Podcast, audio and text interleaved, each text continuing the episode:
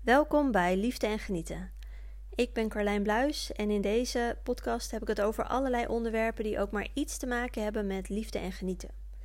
En in deze 23e aflevering wil ik het met je hebben over emoties, over gevoelens, over het toestaan van je gevoelens, over het erkennen en het herkennen van je gevoelens en waarom dat zo ontzettend lastig kan zijn. En waarom je daar al best wel veel werk in gedaan kan hebben en daar al best wel gegroeid in kunt zijn en dat het toch lastig blijft. Het grappige is dat ik in mijn praktijk vooral vrouwen krijg, maar er is nog nooit een vrouw geweest die zei: Ja, met mijn emoties en mijn gevoelens, daar weet ik heel goed mee om te gaan. Ik weet precies altijd wanneer ik voel, wat ik voel, hoe ik me voel, welke emoties er speelt, waarom ik het voel. En ik weet ook precies wat ik er dan mee moet. En ik vind het ook totaal niet frustrerend dat ik me op bepaalde momenten bepaalde emoties voel.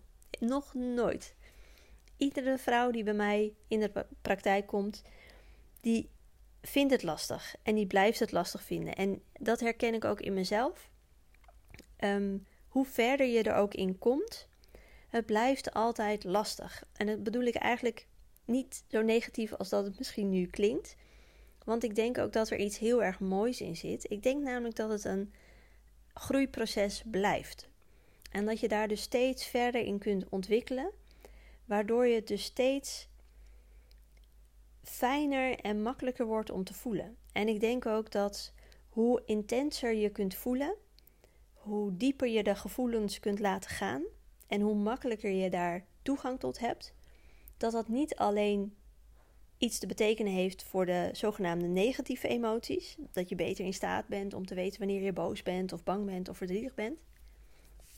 Maar ik ben ervan overtuigd dat je daardoor ook steeds meer in staat bent om de fijne gevoelens te ervaren.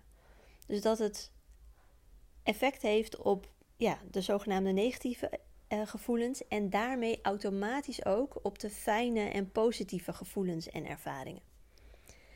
En ik zal kort iets over vertellen over mijn eigen reis met emoties. Die begon namelijk uh, tien jaar geleden. Het is niet voor het eerst dat ik emoties had natuurlijk, maar toen werd ik me eerst uh, voor het eerst bewust van mijn emoties. Ik kwam namelijk bij een coach terecht en ik kwam bij haar terecht omdat um, ik baalde ervan dat mijn bedrijf niet liep zoals ik had gehoopt. En ik had gehoord dat zij kon helpen met overvloed en um, vertrouwen in het universum, het hele spirituele stuk. Dus ik kwam bij haar en ik ging in de stoel zitten en ik zei van nou, dit is er aan de hand. Ik heb een bedrijf sinds een jaar of zo, denk ik dat dat toen was. En het loopt niet zoals ik wil. Dus ik wil meer overvloed. Ik wil meer geld ontvangen. En toen zei ze: Oké, dat is goed. En wat speelt er nog meer in je leven? En uh, op dat moment speelde er uh, voor mijn gevoel niet zo heel veel in mijn leven. Ik was alleen, ik woonde alleen. Ik had mijn eigen bedrijf, dus ik had ook geen collega's. Uh, ik had familie en ik had vrienden en dat ging allemaal wel prima. Het enige wat er ook was, is dat mijn vader ziek was. Die had dementie. En ik had een opleiding tot ortomoleculair therapeut gedaan. En ik had zelfs bijscholing gedaan hoe ik mensen met dementie kon helpen om de achteruitgang, uh, de achteruitgang, dus de verslechtering van de dementie, hoe ik die kon uh, vertragen. En mijn vader, die wilde geen hulp. Ik mocht hem niet helpen met wat ik wist. En dat vond ik heel erg frustrerend. En toen zei ze ook van oké, ik hoor wat je zegt. Ik hoor dat je baalt van je bedrijf. En dat snap ik ook helemaal. Maar als je het hebt over je vader, dan zie ik een soort van explosie van emoties om je heen. Want zij uh, kan ook dingen zien die niet iedereen uh, kan zien. Volgens mij aura's, maar ik pin me er niet aan vast. Dus zij zegt ook van als je het over je vader hebt, dan gebeurt er echt iets met jou. En op dat moment moest ik ook huilen, weet ik nog. Want ik baal, ik vertelde inderdaad dat ik baalde dat, ze, dat, die, dat ik hem niet mocht helpen en dat ik dat heel erg vervelend vond. En dat was eigenlijk het startpunt waarop ik ging uh, vroeten, laat ik het zo zeggen, in mijn emoties. En waar ik kennis ging maken met überhaupt de verschillende soorten emoties. Natuurlijk had ik als kind al gehoord over van doe niet zo boos, ben je blij, uh, ben je verdrietig, ben je bang, allemaal dat soort dingen. Maar ik had nooit geleerd om bij mezelf na te gaan van goh, wat ik nu voel, wat is dat eigenlijk? Wat gebeurt er met mij als dit gebeurt? Wat voel ik dan van binnen en welk uh, naampje, welk labeltje kan ik daaraan plakken? En dat is dus heel erg wat ik bij haar geleerd heb. En zij legde toen ook uit van de vier B's, dat dat de vier basisemoties zijn: bedroefd, bang, blij en uh, boos. En dat is wat ik de eerste maanden gedaan heb eh, toen ik bij haar was. Gewoon gaan ontdekken en ervaren van hé, hey, maar wat voel ik eigenlijk? Wat doet dit met mij? En misschien dat je het herkent dat sommige emoties die komen in laagjes. Dus dan reageer je eigenlijk boos, maar daaronder zit een angst. Want je reageert boos op iemand omdat hij iets gedaan heeft wat jij niet wilde. Maar daaronder zit eigenlijk de angst, ik noem maar wat, dat, het, dat er een onveilige situatie gecreëerd wordt. Dus dat is wat ik in de eerste, ja, dat was mijn eerste kennismaking met, uh, met het echt voelen van mijn emoties. En ik dacht in die tijd in mijn leven dat het wel goed met mij ging. Want ik had, op papier had ik alles wel voor elkaar. Maar toen ik daarmee begon, toen ging er echt een beerput open, mensen. een beerput van allerlei emoties. Ik heb heel veel gehuild in die periode. En ik heb me ook echt eerst slechter gevoeld. Tenminste, ik dacht, dit is slechter. Maar het waren gewoon al die emoties die naar boven kwamen. En het mooie wat er toen gebeurde, is dat ehm, ik heb mijn hele leven al spanning in mijn lijf. Vooral in mijn nek en mijn schouders, maar ook op andere plekken in mijn, in mijn lichaam. En dat deed heel veel pijn. En ik had er ook krampen van en hoofdpijn van. Krampen in mijn kuiten en menstruatiekrampen en dus die, die hoofdpijnen. Echt, echt heel vaak hoofdpijn. En het grappige wat er gebeurde is toen ik die emoties eenmaal kon herkennen en erkennen en lekker kon huilen en ze kon benoemen en wat beter ermee om kon, gaan, toen nam die spanning in mijn lichaam dus af. En ehm, ja, dat was heel erg fijn om dat te merken. En ik heb later, niet zo lang geleden nog, hoorde ik iemand zeggen van ja, wat wij mensen doen als wij emoties hebben en die laten we niet stromen, dan zetten we ze vast met spanning. Dat is de manier om de emotie niet te tonen. En daar ben ik eens op gaan letten. En toen dacht ik, oh ja, dat is waar. Als je een bepaalde boosheid voelt en je wilt die niet uiten, dan klem je bewijzen van je, je kaken op elkaar. En misschien bal je wel je vuisten. En misschien hou je adem wel een beetje in. En hetzelfde geldt natuurlijk als je, als je verdriet, verdrietig bent en je wilt niet in het openbaar huilen. Om de manier om die emotie niet te uiten, om die binnen te houden, is door spanning te maken. En dat werkt dus heel erg efficiënt, kan ik je vertellen. Uh, maar die spanning en dus ook die emotie blijven in je lichaam zitten. En dat bouwt zich op en dat bouwt zich op. En daar kun je dus heel veel last van krijgen. Dus dat was het mooie toen ik daarmee uh, mee begon. Dat ik kon merken dat de spanning in mijn lichaam dus afgebouwd werd. En dat was heel erg fijn. En ik ben nu dus uh, een jaar of tien, negen, tien later. En je zou denken van, oh, maar als je dan al zoveel daarmee bezig bent geweest. Want ik heb, daarnaast heb ik nog veel meer uh, dingen gedaan. Ik heb natuurlijk um, een spiegelopleiding gedaan tot spiegelcoach. Daar hebben we ook met emoties gewerkt. Ik heb een hypnoseopleiding gedaan. Ik heb nog meer coaching gehad. En overal is emoties logischerwijs een thema. Dus je zou misschien wel denken met je hoofd van oh ja, dan, uh, dan moet het nu wel helemaal oké zijn. Dan moet het nu wel helemaal onder controle hebben en dan moet je nu wel alles gewoon kunnen laten stromen. Maar dat is dus niet waar. Uh, hoewel het veel en veel makkelijker is en beter gaat. En ik merk dat ik niet meer uh, die spanning hoef op te bouwen om emoties te laten. Hoe noem je dat? Te onderdrukken. En ik vind het makkelijker om over mijn emoties te praten. En zoveel meer verbeteringen. Merk ik ook dat, het, dat ik het af en toe nog wel onderdruk. En dat ik het af en toe nog wel uh, binnenhoud. En er niet over wil praten. En dat is helemaal oké, want wat ik al zei, ik denk dat het een groeiproces is en een groeiproces zal blijven je hele leven. En dat het dus heel erg positief is, doordat je ja, steeds ja, beter. Eh, je kunt de intensiteit, zo voelt het voor mij, je kunt de intensiteit van de gevoelens steeds uh, dieper laten gaan. En je kunt het steeds ja, rijker en voller um, ervaren. En dat klinkt misschien heel eng, want dan denk je, oh, maar dan kan ik ook de boosheid meer ervaren en de angst en het verdriet meer ervaren. Ja. Maar ik denk dus dat daar tegenover staat dat je ook de mooie dingen beter kunt ervaren. En dat het dus echt een verrijking is van je leven. En dat, dat je dus je hele leven stappen blijft zetten om het nog rijker te maken, om het nog voller te maken en om nog meer je ervan bewust te worden en om het nog meer toe te staan en op nog meer verschillende momenten en nou ja, enzovoort, enzovoort. Um, dus ik denk dat uh, er verschillende mensen naar deze podcast zullen luisteren. Misschien dat jij zoiets hebt van: oh ja, ik ben hier net mee begonnen. En ik vind het allemaal nog een beetje lastig. Of dat je denkt van: oh, ik heb hier al zoveel mee gedaan. Maar waarom vind ik het nog steeds lastig? Ik denk dus dat het altijd een bepaalde uitdaging zal blijven. En dat het dus ook altijd een bepaalde uitnodiging zal blijven om daar nog verder in te groeien.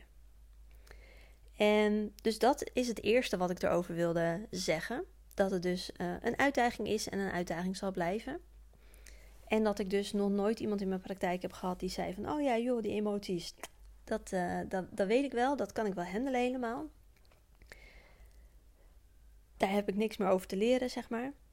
Uh, dat heb ik dus nog nooit gehad. En het tweede wat ik zie... En wat ik mezelf ook afgevraagd heb van... Hé, maar waarom vind ik het zo moeilijk? En ik weet niet precies wanneer ik tot dat antwoord uh, ben gekomen. Ik weet niet of dat in het begin al was of dat dat wat geduurd heeft. Maar ik kan heel erg zien, nu terugkijkend, dat ik het gewoon niet geleerd heb. En dat is echt wat ik bij iedereen eigenlijk zie. Je hebt het gewoon niet geleerd. Je hebt het niet van je ouders geleerd. Je hebt het niet op school geleerd. Je hebt het niet vanuit de maatschappij geleerd. Je hebt het niet van je vrienden en vriendinnen geleerd. Je hebt het gewoon niet geleerd. En ik denk wel dat er verschillen zitten in um, generaties sowieso, maar ook verschillende, verschillen in gezinnen. Ik ben 40 jaar, dus nou ja, 40 jaar geleden um, ben ik begonnen met, met opgroeien. En ik zie dat mijn ouders echt wel heel erg onhandig waren met hun emoties. Maar ik zie ook wel dat zij bijvoorbeeld geen um, narcistische ouders waren of geen hele zelfzuchtige ouders waren of heel erg, nou ja, ze hadden ook geen uh, extreme psychische klachten. Um, dus daar zit nog wel verschil in, maar ik zie ook bijvoorbeeld bij leeftijdsgenootjes waarbij het wel al bespreekbaarder was, uh, die emoties, waarin er meer gezegd werd: ik hou van je, waarin er meer geknuffeld werd, waarin er ja, dingen gewoon anders gingen. Dus ik denk niet dat niemand het überhaupt nooit geleerd heeft, maar echt helemaal ja, op een soepele manier, laat ik het zo zeggen, met je emoties omgaan. Ik denk dat niemand dat echt op een goede manier geleerd heeft. En wat ik ook wel zie, is dat mijn ouders daar dus best wel onhandig in waren. En dat is geen beschuldiging, dat is gewoon, dat is hoe ik het zie. Maar ik kan ook zien in de verhalen van mijn opa en oma van mijn uh, vaderskant en uh, mijn oma van, van moederskant, die nog leeft, dat zij nog onhandiger zijn of waren in hun emoties. Mijn oma bijvoorbeeld, die ja, is qua emoties, lijkt zij helemaal onbereikbaar. En als ik dan naar mijn moeder kijk, dan zit daar al wat meer openheid in. En mijn vader van mijn vader, dus mijn opa, dat was, een, uh, was geen prettige man. Die sloeg en die kon heel hardgrondig schelden. Hij was daarin dus heel erg onbetrouwbaar en heel onveilig naar zijn kinderen en naar zijn vrouw toe. En ik heb een keer een sessie uh, gedaan, uh, of ondergaan moet ik zeggen, waarin ik in zijn energie kon stappen. En ik voelde heel veel frustratie bij hem. Ik voelde hoe hij heel erg zijn best deed om goed voor zijn gezin te zorgen. Maar dat was vlak na de Tweede Wereldoorlog dat zijn gezin ontstond. En er was gewoon weinig. Er was weinig werk, er was weinig geld. En hij wilde het heel graag beter doen dan zijn ouders. Maar er was gewoon niet zoveel. En dat frustreerde hem heel erg. Maar omdat daar geen uiting aan gegeven kon worden aan die emoties, omdat daar gewoon geen plek voor was of geen aandacht voor was, of ja, hij wist ook niet hoe hij daarmee om moest gaan, um, werd hij dus een man die sloeg. En hij was iemand die uh, veel alcohol dronk. En hij was gewoon ja, geen prettige man, um, wat ik ook van mijn vader heb begrepen, om mee om te gaan. Maar hij voelde zich tegelijkertijd daar schuldig over. En als ik dan kijk naar mijn vader, Die was daarin al tien keer ontspannender en rustiger. En die had die problematiek van het slaan en van, um, van het alcohol en van het uh, hardgrondig, uh, hoe zeg je dat? Ja, hardgrondig vloeken. Die had hij al niet meer. Dus hij heeft het ook al, ja, als je daar een naampje aan wil geven, hij heeft het ook al beter gedaan dan zijn vader. En zo kijk ik dan nu ook naar mijn, uh, mijn dochtertje. Ik heb een dochtertje van nu drie, Robin. En um, ja, ik mag nu dus aan haar gaan leren hoe zij met haar emoties om kan gaan. En ik zie dat ik daar echt nog aan het, in het stuntelen ben en aan het blunderen ben. En soms dat ik echt denk van, oh, maar ik weet nu even niet wat ik met je aan moet. Maar dat ik het wel al beter doe. Of beter, dat, het, ja, dat er al wel meer kennis in zit. En veel meer openheid en veel meer benoemen van de emoties. En veel meer handigheid dan bij mijn ouders. Maar dat is dus wel iets om mee te nemen. Dat het dus heel erg gebruikelijk is dat je nooit geleerd hebt van je ouders hoe dat moet. Omdat zij het niet geleerd hebben van hun ouders en zij weer niet van hun ouders. Maar wat ik dus wel zie is dat het dat eigenlijk bij iedere generatie dat het weer een stukje, stukje beter gaat. En dat vind ik heel erg mooi om te zien. Ehm, maar goed, wel weer heel erg logisch voor ons dus dat het een uitdaging is. En dat het een uitdaging kan zijn en dat het een uitdaging kan, kan blijven. En dat dat dus helemaal oké is.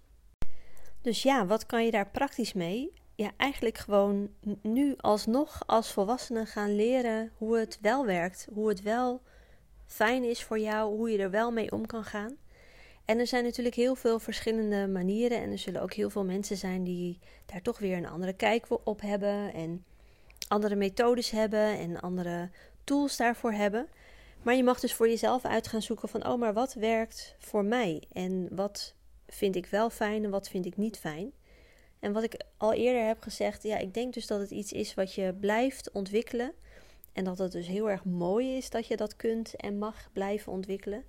En dat je dus gewoon lekker op zoek mag gaan van, ja, hoe ga ik hier eigenlijk verder mee om? En ik weet ook ik zie ook mensen in mijn omgeving, dat zijn niet dan de mensen die bij mij uh, in de praktijk komen, maar mensen in mijn omgeving, die hebben daar helemaal geen behoefte aan. Die hebben eigenlijk geen behoefte om hun gevoelswereld uit te breiden. Of omdat ze er uh, niet bewust van zijn of nog niet bewust van zijn. Of omdat ze het heel spannend vinden en niet weten hoe. En omdat ze daar geen hulp bij durven te vragen of wat, wat de reden dan ook is. En dat is natuurlijk ook helemaal oké. Maar het gaat erom als jij dat wel wil en als jij daar wel open voor staat en als jij daar wel klaar voor bent, dan mag je gewoon op zoek gaan naar een manier wat past bij jou. Ja, dan vraag je misschien af van, goh Carlijn, hoe doe, hoe doe jij dat dan in de praktijk met jouw klanten? En eigenlijk ehm, doe ik dat vooral met het spiegelen en dat is dan het werken met de blaadjes. En het fijne aan het spiegelen is dat je verschillende soorten energieën verschillende soorten delen die in jou zitten, die kun je als het ware uit elkaar trekken. En daar kun je dan heel erg goed en heel erg gefocust op gaan voelen.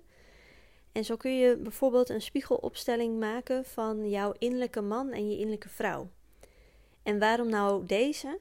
Nou, je innerlijke vrouw, dat is het deel waar jouw emoties zitten, waar jouw gevoelens zitten, waar jouw intuïtie ook zit. En je innerlijke man, dat is het deel dat gaat over het doen en over het handelen en over de daadkracht.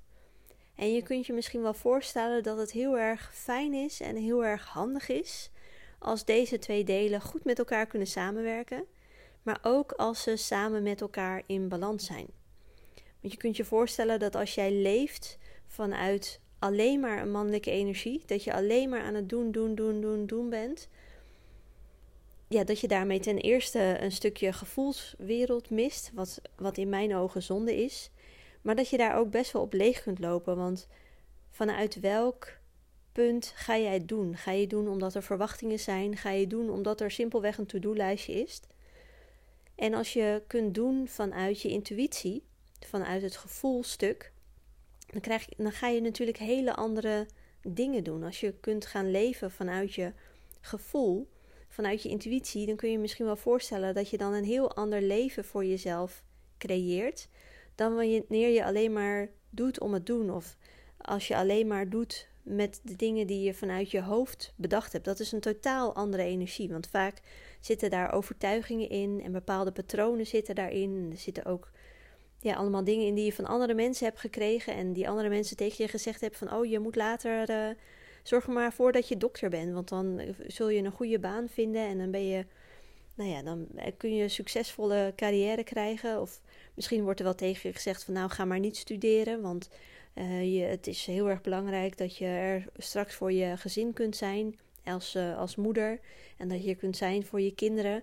En dan is het uh, zonde om, om te gaan studeren bijvoorbeeld. Nou, allemaal dat soort overtuigingen kunnen daarin zitten. En die gaan nog wel dieper dan dat ik nu, nu zeg. Um, maar dat is dus geen handige plek om, om vanuit te doen, vanuit je hoofd en vanuit je overtuigingen. Het is heel fijn om te kunnen voelen je emoties te kunnen voelen, je intuïtie te kunnen voelen en dan vervolgens van daaruit te handelen en van daaruit dus ook te leven. Maar wat zie ik dus altijd bij mijn klanten? Ik heb nog nooit iemand gehad bij wie het wel helemaal klopte, zeg maar, tussen haakjes even klopte, dat de een van die twee energieën veel meer aanwezig is dan de andere. Of soms meer in het extreme dat een van de energieën gewoon helemaal afwezig is, dat ze daar zich bij wijze van spreken van afgesloten hebben. Dus dat ze helemaal geen contact hebben met hun gevoel. Of dat ze juist alleen maar in hun gevoelswereld zitten en dat ze dus heel erg veel binnenkrijgen qua gevoel. En dat dat heel erg overweldigend is. Dus ja, praktisch gezien ehm, zou ik dus zeggen van is een spiegelopstelling met je innerlijke man en je innerlijke vrouw. Zeker ook als je al meer gedaan hebt op het gebied van Ehm, ja, het überhaupt het herkennen en het erkennen van je emoties. Daar kom je al een heel eind mee. Maar soms is het ook heel erg fijn om dat energetisch, om dat op de juiste plek te zetten, op dat in de juiste balans te brengen.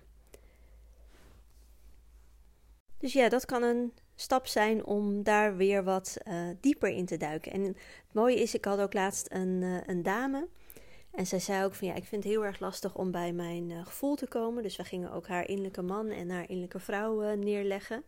Nou, die lagen sowieso al op een verkeerde plek. Die hebben namelijk energetisch hebben zij een plek waar zij horen te staan. En die nou ja, was allemaal door, door de war. Maar we kwamen toen niet alleen bij haar innerlijke man en innerlijke vrouw uit, maar we kwamen bij haar oma uit. En het was vooral vanuit haar, de energie van haar oma en het gevoelsleven vanuit haar oma, dat het van daaruit al helemaal op slot zat met dat voelen. Daar was zoveel gebeurd, zoveel intensiteit geweest, zo traumatisch was dat geweest, dat het van daaruit, dus dat ze het vanuit de vrouwenlijn eigenlijk al mee had gekregen van nou dat voelen, dat is zo eng, dat is zo spannend, dat is zo onveilig, dat kan je maar beter niet doen. Je kunt maar beter zorgen dat je je mannetje staat. Je kunt maar beter zorgen dat je uh, je hoofd boven water houdt. Je kunt maar beter zorgen dat je overleeft. En in mijn, uh, hoe zeg je dat? In mijn beleving hoort voelen echt bij leven. Dus echt het, het ervaren van het hele leven. Ehm, maar als je natuurlijk het gevoel hebt dat dingen zo spannend zijn en dat er zoveel gevaar dreigt, wat dat dan ook is. Misschien is het inderdaad, zoals ik van mijn uh, opa en oma ook wel vertelde. Misschien heb je wel, heeft je opa of oma wel een man gehad die, die mishandelde. Of misschien wel is er sprake geweest van ander misbruik. Je kunt je voorstellen dat zo'n oma vaak, zie ik dat dan gebeuren, dat die zich afsluit omdat ze het leven zo heftig is en dat ze dus in de overlevingsstand komt. Maar dat, betekent dus dat zij ervoor kiest om dat gevoel uit te schakelen. En dat krijg je dus. Uh, krijg je mee. Dat krijg je mee van zeven generaties terug. Krijg je, dat, uh, krijg je dat gratis en voor niks krijg je dat gewoon erbij als je geboren wordt. en dat is natuurlijk heel erg. Uh, klinkt misschien heel erg heftig. En misschien dat je hebt van ja, maar wat kan ik daar nu nog mee? Maar het grappige is dat je dat dus nu nog, ook al is het niet jouw leven, ook al lijkt het in het verleden van de tijd, je kunt dat als nu, eh, alsnog kun je dat nu helen, waardoor het voor jou toegankelijker wordt om ehm, wel te gaan voelen, om dat deurtje open te zetten om meer te gaan voelen. En wat ik ook vaak zie gebeuren, is dat er in je eigen leven En zo is het bij mij ook geweest dat er in je eigen leven iets gebeurt wat zo intens is, waardoor je je gevoel bijvoorbeeld uitschakelt. In mijn geval, geval ben ik vroeger heel veel gepest. En dat was helemaal niet prettig en dat was heel erg verdrietig en het was ook heel erg beangstigend. En ik, ik kon daar ook niet goed met mijn, mijn woede. Um, ja, ik was heel erg boos, maar dat kon ik dan weer niet, uh, niet uiten. Dus op een gegeven moment heb ik mij ook afgesloten van mijn gevoel. Omdat alles wat ik over me heen kreeg van al dat pesten en al het gezeik en alle negativiteit. Dat ik dus op een gegeven moment ook ben af gaan scheiden van mijn gevoel. En dan kun je je dus voorstellen dat je daar, ja, dat je dat stuk in jezelf, dat je dat kwijt bent geraakt. En wat je dan dus heel praktisch gezien kunt doen, is je kunt dat dus met een spiegelsessie, kun je dat energetisch gezien, kun je dat weer uh, herstellen. En als je nou denkt van, hoe ziet dat er dan precies uit? Maak je daar geen zorgen over. Ik weet hoe je dat moet doen. um, en dat zijn vaak hele mooie sessies waarbij heel veel inzichten naar boven komen en waarbij deurtjes opengezet worden, waardoor het daarna zoveel makkelijker wordt om in die gevoelswereld te stappen. En of dat nou voor het eerst is of nog een niveautje verder. En of dat nou inderdaad in jouw leven is of in het leven van je opa of oma of van je vaders ja, er kunnen gewoon zoveel mooie dingen mee gebeuren. En er kan zoveel alsnog shit op worden geruimd die jij onbewust, op onbewust niveau nog, uh, nog bij je draagt. Dus naast het leren uh, van, goh, hoe ga ik eigenlijk om met mijn gevoel?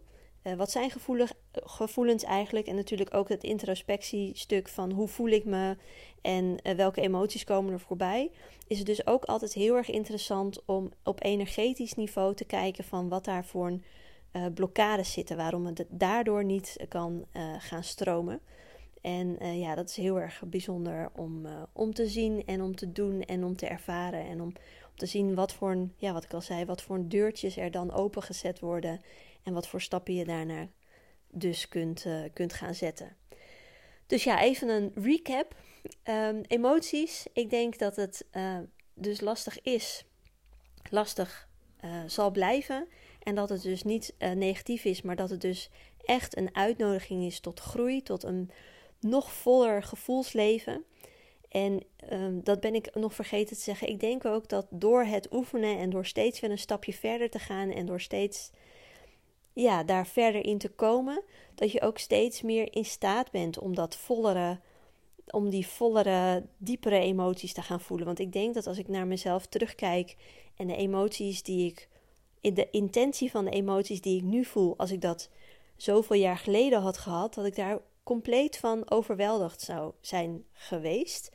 Maar ik denk dus dat er ook een heel erg dat het heel erg logisch is dat het met stapjes gaat, zodat je het kunt handelen, zodat je het kunt hebben. Um, maar ik denk dus dat het uh, niet negatief is, maar ik denk dat het echt een uitnodiging is om daar steeds verder in te gaan, zodat je de emoties voller kunt ervaren uh, en zowel dus de tussenhaakjes, de negatievere um, emoties als de positievere emoties. Waardoor je dus bijvoorbeeld beter in staat bent om je grenzen aan te geven, maar ook beter in staat bent om, om te genieten. Um, ja, ik denk dus dat um, als je het helemaal terugbrengt naar de basis van de basis van de basis, dat wij gewoon niet goed geleerd hebben hoe dat werkt allemaal met de emoties en dat er steeds meer uh, kennis en kunde in komt. Hoe dat, hoe dat werkt en hoe je daar op een gezonde manier mee omgaat. Zonder inderdaad um, alles in jezelf uh, op te slaan qua spanning. Waardoor je zelf dus eigenlijk pijn krijgt of misschien zelfs wel ziek wordt. Of waardoor je dus bijvoorbeeld net zoals mijn opa de neiging krijgt om te slaan of je emoties te verdrinken of dat soort dingen. Dus dat daar steeds meer um, ja, kennis en kunde over komt. Um, en dus dat, je ook, dat het ook altijd heel erg interessant is om te kijken van... hé, hey, maar wat zit daar nog energetisch? Wat zit daar nog in mijn systeem, onbewust... wat mij tegenhoudt om naar de, naar de volgende stap te gaan... om naar die next level van het, van het omgaan met die emoties uh, te kunnen stappen. Dus dat is een beetje de recap van deze podcast. Ik ben heel erg benieuwd wat je ervan vond. En um, ik ben ook heel erg benieuwd hoe jij daarin zit met je emoties en je gevoelens. Is het voor jou makkelijk? Is het voor jou lastig? Heb je er al veel mee gedaan? Heb je er weinig mee gedaan? Heb je vanuit huis uit al een bepaalde basis meegekregen? Of was het bij jou ook een beetje karig? Of was het misschien bij jou ook wel ehm, het hele extreme, dat er eh, sprake was misschien wel van uh, onderdrukking ook van, van je emoties? Dus als je het wil laten weten ehm, wat het met jou doet en wat je hiervan vond en wat je hieruit hebt gehaald, vind ik altijd heel erg interessant om, om te horen en om met je in gesprek mee te gaan. En wie weet, ehm, heb je zoiets van: oh, misschien is zo'n uh, zo'n spiegelsessie voor mij wel heel erg fijn om wat energetische shit daarin uh, in op te ruimen. Dan hoop ik dat je hem ook weet te vinden. Ik ben het makkelijkste bereiken via Instagram. Daar kun je me vinden onder Carlijn Bluis. En dan mag je me altijd een privéberichtje sturen. Je mag ook altijd een e-mailtje sturen. Dat is carlijnapenstaartje carlijnbluis.com. En anders kun je altijd een berichtje sturen via mijn website. Dat is www.carlijnbluis.com. Dus als je me zoekt, Carlijn Bluis, dan moet je wel me ergens zien te vinden. Um, ik wens je voor nu een hele fijne dag. En ik zie of spreek je een volgende keer. Doei doei!